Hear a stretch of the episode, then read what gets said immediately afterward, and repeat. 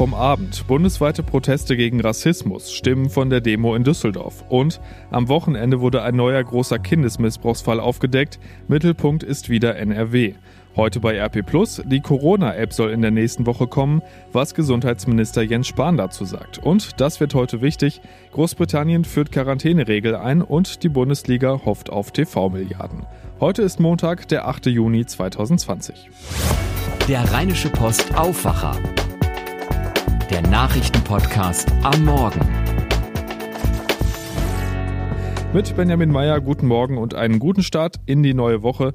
Ich habe jetzt alle Infos für euch, die gerade wichtig und aktuell sind und es heute noch werden könnten.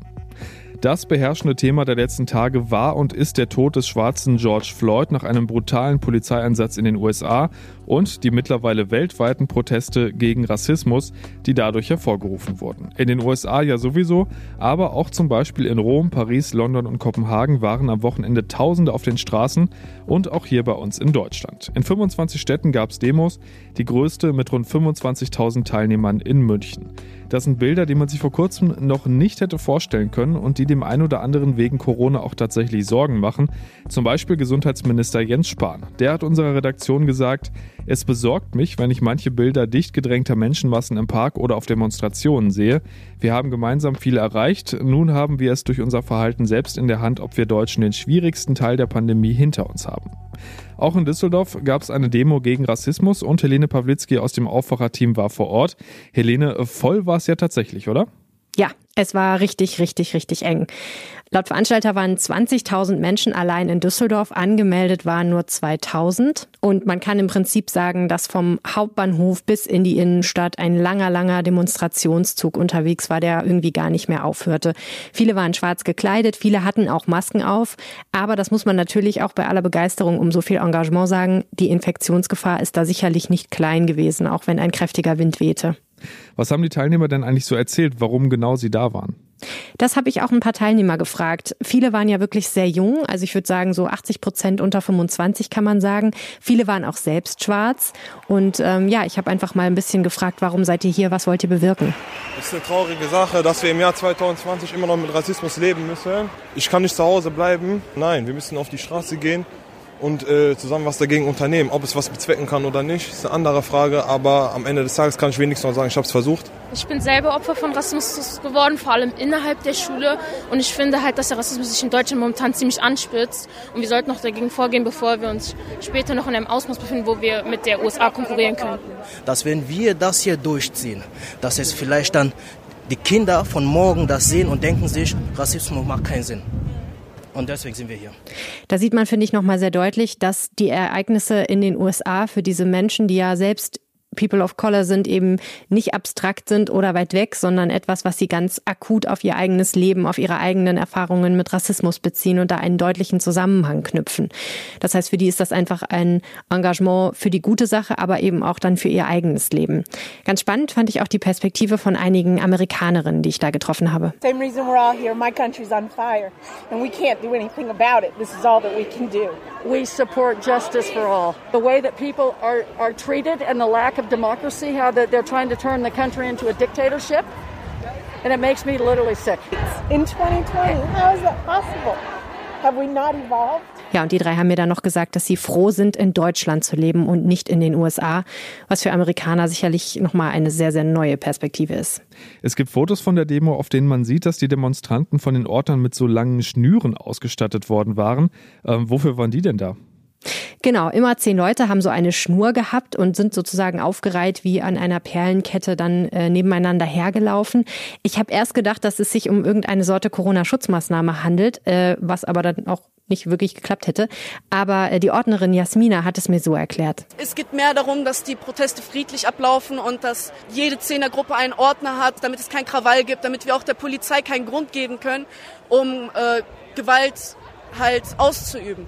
Denn im Grunde geht es ja hier um Polizeigewalt. Jasmina hat aber auch nochmal sehr deutlich gesagt, dass es aus ihrer Sicht und zu diesem Zeitpunkt keinerlei Konflikte mit der Polizei gab. Äh, der Umgang mit der Polizei in dieser Demo ist sehr, sehr kooperativ. Die haben für uns die Straßen abgesperrt und äh, wir sind auch angehalten, Polizisten zu rufen, wenn wir Krawallmacher sehen, die gefährlich aussehen. Ich glaube, bei uns ist es auch ein bisschen anders als im Amiland. Zeichen setzen, ist einfach richtig wichtig und ich bin froh, hier zu sein. Ja, und das haben offenbar viele Düsseldorfer so gesehen. Die Demo hat die Innenstadt ziemlich lahmgelegt, kann man sagen. Der Verkehr staute sich beispielsweise bis auf die Einfallstraße Corneliusstraße. Aber die allermeisten Autofahrer haben freundlich und solidarisch gehupt. Und das hat man in Düsseldorf ja auch nicht alle Tage. Das ist wahr. Vielen Dank, Helene. Sehr gerne, Benjamin. Am Wochenende ist ein neuer, mehrere Bundesländer umfassender Kindesmissbrauchsfall bekannt geworden und im Zentrum steht wieder Nordrhein-Westfalen.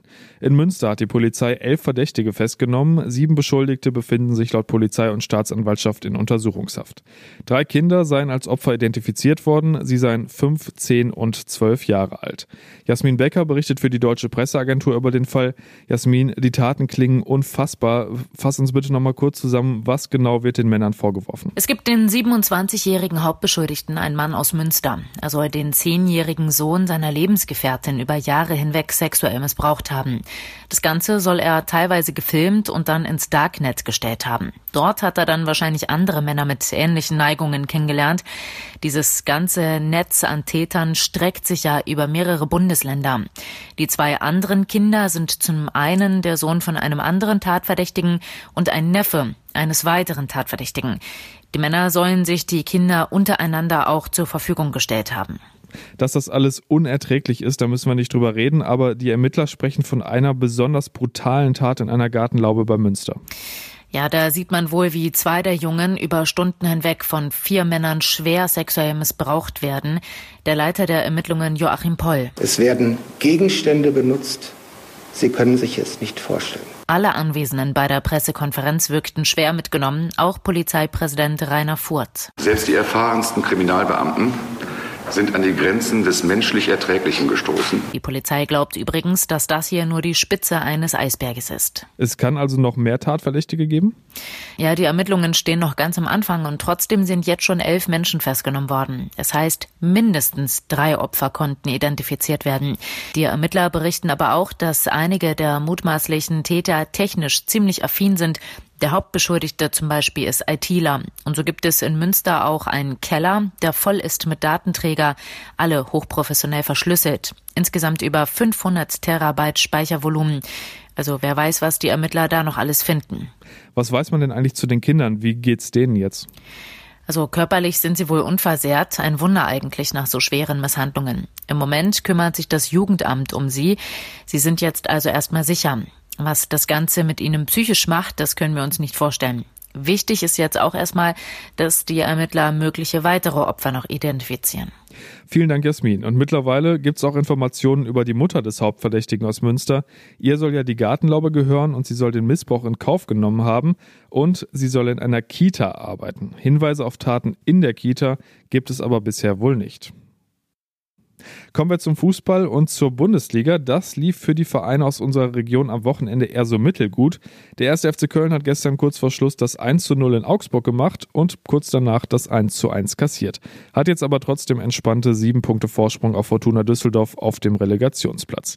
Auf das Unentschieden der Fortuna gegen Hoffenheim schauen wir dann später nochmal in Ruhe. Und Bayer Leverkusen hat gegen Bayern München zu Hause mit 2 zu 4 den kürzeren gezogen. Für einen in Rot war es aber trotzdem ein ziemlich guter Tag. Florian Wirz hat das 2 zu 4 für Leverkusen erzielt und ist mit 17 Jahren und 34 Tagen jetzt der jüngste Torschütze der Bundesliga-Geschichte. Die Fans von Mönchengladbach wird der Sieg der Bayern ausnahmsweise mal gefreut haben. Gladbach bleibt so nämlich trotz 0 zu 1 in Freiburg auf Platz 4, direkt vor Leverkusen. Die anderen Ergebnisse Union Berlin gegen Schalke 1 zu 1, Bremen Wolfsburg 0 zu 1, Dortmund Hertha 1 zu 0, Frankfurt Mainz 0 zu 2 und Leipzig gegen Paderborn 1 zu 1. Diese Woche ist dann übrigens auch wieder Fußball unter der Woche angesagt. Die Halbfinals des DFB-Pokals stehen an. Leverkusen muss Dienstag beim Viertligisten Saarbrücken ran und Bayern spielt Mittwoch gegen Frankfurt. Und das lest ihr heute bei RP Da und auf der Titelseite der Rheinischen Post geht es heute um die sogenannte Corona-App. Die soll ja helfen, Leuten, die unbewusst längeren und engeren Kontakt mit Corona-Infizierten hatten, genau darüber Bescheid zu geben. Bundesgesundheitsminister Jens Spahn hat jetzt angekündigt, dass die App in der kommenden Woche vorgestellt und beworben werden soll. Und alles dazu haben Jan Drebes, Maximilian Plück und Eva Quadbeck in ihrem Artikel zusammengefasst und erklärt. Jens Spahn hat unserer Redaktion unter anderem gesagt, warum die Entwicklung dann doch relativ lange gedauert hat. Und erklärt, dass zum Beispiel damit, dass die App auf allen Endgeräten funktionieren soll und das zum Beispiel auch, wenn man gerade Musik hört. Außerdem müsste die Energieeffizienz gegeben sein. Er sagt, eine App, die in wenigen Stunden den Akku des Handys leer zieht, die nutzt keiner. Außerdem geht es ja auch schon seit Beginn der Diskussion um Datenschutz und Datensicherheit. Da müssten strenge Vorgaben erfüllt werden. Spahn hat nach eigener Aussage übrigens nicht die Erwartung, dass die App ein Allheilmittel werde, sagt aber auch, wenn einige Millionen Bürger von der App überzeugt werden können, dann sei er zufrieden. Die App werde helfen, Kontakte im Umfeld von Infizierten schnell zu informieren und zum Testen einzuladen. Und wenn dann im Vergleich zu heute eher einer mehr zum Testen ging als einer zu wenig, dann sei das umso besser. Außerdem geht es bei RP Plus um ein Problem, das durch Corona nochmal verschärft wurde. Kinder von armen Eltern kriegen im Moment oft zu wenig zu essen, weil die Mensen in Kitas und Schulen seit Wochen geschlossen sind. Eigentlich sollen nämlich genau die Kinder, die aus bedürftigen Familien kommen, dort ein kostenloses Mittagessen kriegen. So steht es im vom Bund finanzierten Bildungs- und Teilhabepaket. Viele Kommunen kümmern sich jetzt allerdings nicht um Alternativen, obwohl das Sozialschutzpaket 2 eigentlich vorsieht, dass Kommunen die Mittel auch dazu nutzen könnten, bedürftigen Kindern ein Mittagessen nach Hause zu liefern. Susanna Hamann hat für ihren Artikel mit einer betroffenen Familie gesprochen und erklärt, wie die Stadt Neuss mit dem Problem umgeht. Die setzt nämlich einen Vorschlag der Grünen um, der im Bundestag abgelehnt wurde und stellt für Kinder aus armen Familien einen Essenzuschuss bereit. Und wir bleiben bei den Corona-Folgen und auch beim Thema Geld. Ein wichtiger Punkt im Konjunkturpaket der Bundesregierung ist ja die Senkung der Mehrwertsteuersätze. Da wird jetzt viel diskutiert, was das überhaupt bringt und ob die Senkung am Ende bei uns als Kunden ankommt oder eben nicht. Aber auch der Handel hat so seine Probleme damit, weil die Umstellung wohl ziemlich teuer werden könnte. Da geht es zum Beispiel um neue Preisetikette, aber auch um die Umstellung der Kassensysteme, Buchhaltung und Rechnungsformulare. Was das konkret bedeutet, lest ihr im Artikel Handel stöhnt über Steuerumstellung von Georg Winters und den lest ihr in der gedruckten Ausgabe und bei RP Dafür braucht ihr natürlich das Abo, mit dem könnt ihr dann alle RP Plus Artikel lesen und euch jeden Tag auch fünf von uns ausgewählte Artikel von unserem Team vorlesen lassen, wenn ihr zum Beispiel gerade im Auto sitzt. Und wenn ihr das abonniert, dann unterstützt ihr damit auch diesen Podcast. Vielen Dank schon mal an alle, die das schon tun und das Angebot dazu, das gibt's auf rponline.de slash Aufwacher-Angebot. Welche Themen in Düsseldorf wichtig sind, das weiß Philipp Klees aus den Antenne Düsseldorf Nachrichten. Guten Morgen, Philipp. Guten Morgen, Benjamin, und liebe Grüße aus den Shadow-Arkaden. Wichtiger Tag für viele Eltern hier in Düsseldorf. Die Kitas nehmen den Regelbetrieb wieder auf. Welche Einschränkungen und Reaktionen es gibt, darüber berichten wir heute. Dann gibt es erfreuliche Entwicklungen bei den Corona-Infektionen in Düsseldorf. Und auch das ist Thema bei uns. Das Zittern bei der Fortuna geht weiter. Für viele Familien hier in Düsseldorf wird der Alltag von heute an wieder ein Stück weit geregelter. Neben Grundschulen öffnen auch wieder die Kitas für alle Kinder, allerdings mit verkürzten Betreuungszeiten. Pro Woche wurden die vereinbarten Zeiten um jeweils zehn Stunden gekürzt. Dennoch ist die regelmäßige Betreuung eine große Erleichterung für die Eltern, so Daniela Heimann im Antenne Düsseldorf Interview. Sie ist Vorstandsmitglied des Landeselternbeirates und begrüßt auch die neue Studie zu Corona-Infektionen, die ab dieser Woche in den Kitas gestartet wird weil es ja seit Anfang der Corona-Pandemie immer wieder Pressemitteilungen gab, dass eben Kinder möglicherweise gar nicht so hoch ansteckend sind. Dann gab es wieder gegenteilige Pressemeldungen. Also wir waren da sehr daran interessiert, dass eine Studie stattfindet. Insofern begrüßen wir das, dass man da jetzt dann auch startet. 5000 Teilnehmer konnten für die Studie gewonnen werden, die von der Heinrich-Heine-Universität durchgeführt wird. Sie soll Erkenntnisse darüber bringen, wie groß die Rolle von Kindern bei der Verbreitung des neuartigen Coronavirus ist. Das Coronavirus breitet sich in unserer Stadt weiterhin nur sehr langsam aus. Bis zum Sonntagabend meldete das Gesundheitsamt keine Neuinfektionen. Gleichzeitig haben zwei Düsseldorfer das Virus überstanden und sind wieder gesund. Damit sind aktuell noch 145 Menschen in unserer Stadt Corona-positiv. Die Lage in den Krankenhäusern hat sich am Sonntag nur leicht verändert. 19 Düsseldorfer müssen in einer Klinik behandelt werden, davon sechs auf einer Intensivstation. Das sind jeweils drei mehr als am Vortag. Die Zahl der Todesfälle ist seit Samstag unverändert. Bisher sind 33 Menschen, die mit dem Coronavirus infiziert waren, in Düsseldorf gestorben.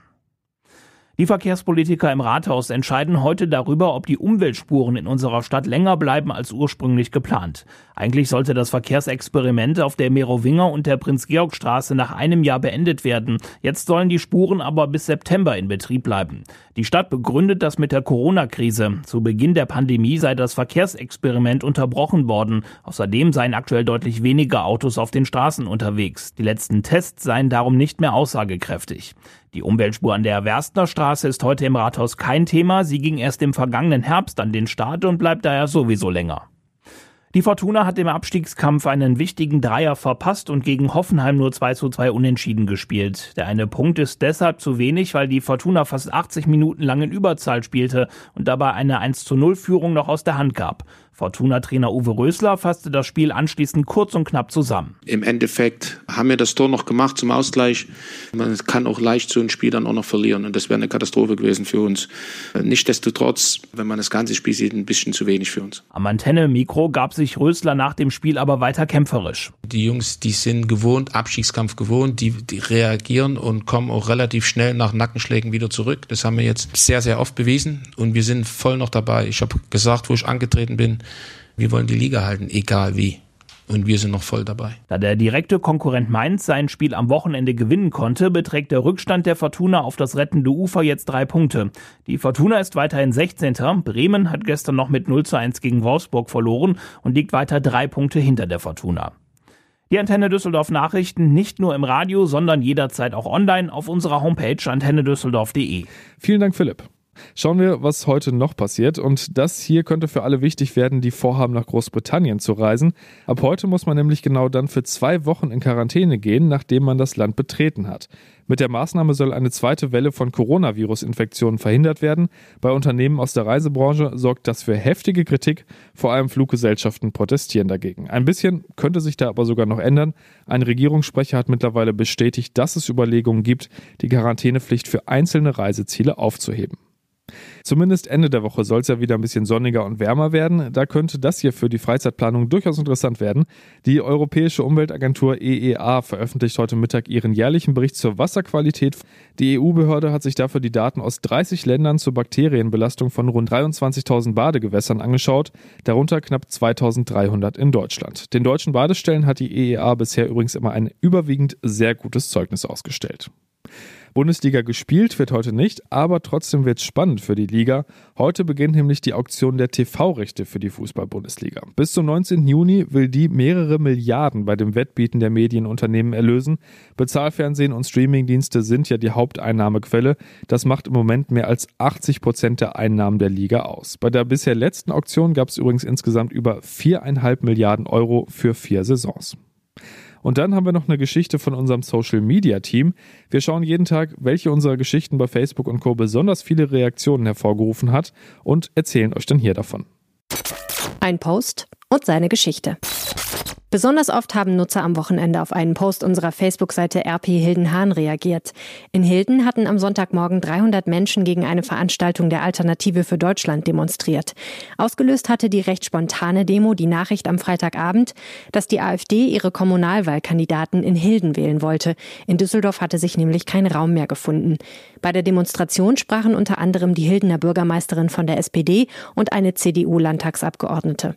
Mit Sprechchören versuchten die Demonstranten, die AfD-Veranstaltung zu stören. Ob's geklappt hat, ist nicht bekannt. Die Reaktionen auf den Facebook-Post waren jedenfalls ausschließlich positiv. Es gab bis Redaktionsschluss 44 Likes, zwei Herzen und zwei lachende Gesichter. Schauen wir aufs Wetter. Das bleibt heute erstmal größtenteils trocken, wenn auch mit vielen Wolken. Ab dem Nachmittag gibt es dann aber auch kurze Schauer und örtlich auch Gewitter bei 17 bis 20 Grad. Die Nacht bleibt dann erstmal trocken, morgen dann ähnliche Temperaturen, viele Wolken und immer mal wieder Regen. Das war der Rheinische Postaufwacher vom 8. Juni 2020. Habt eine gute Woche. Bis dann. Mehr bei uns im Netz www.rp-online.de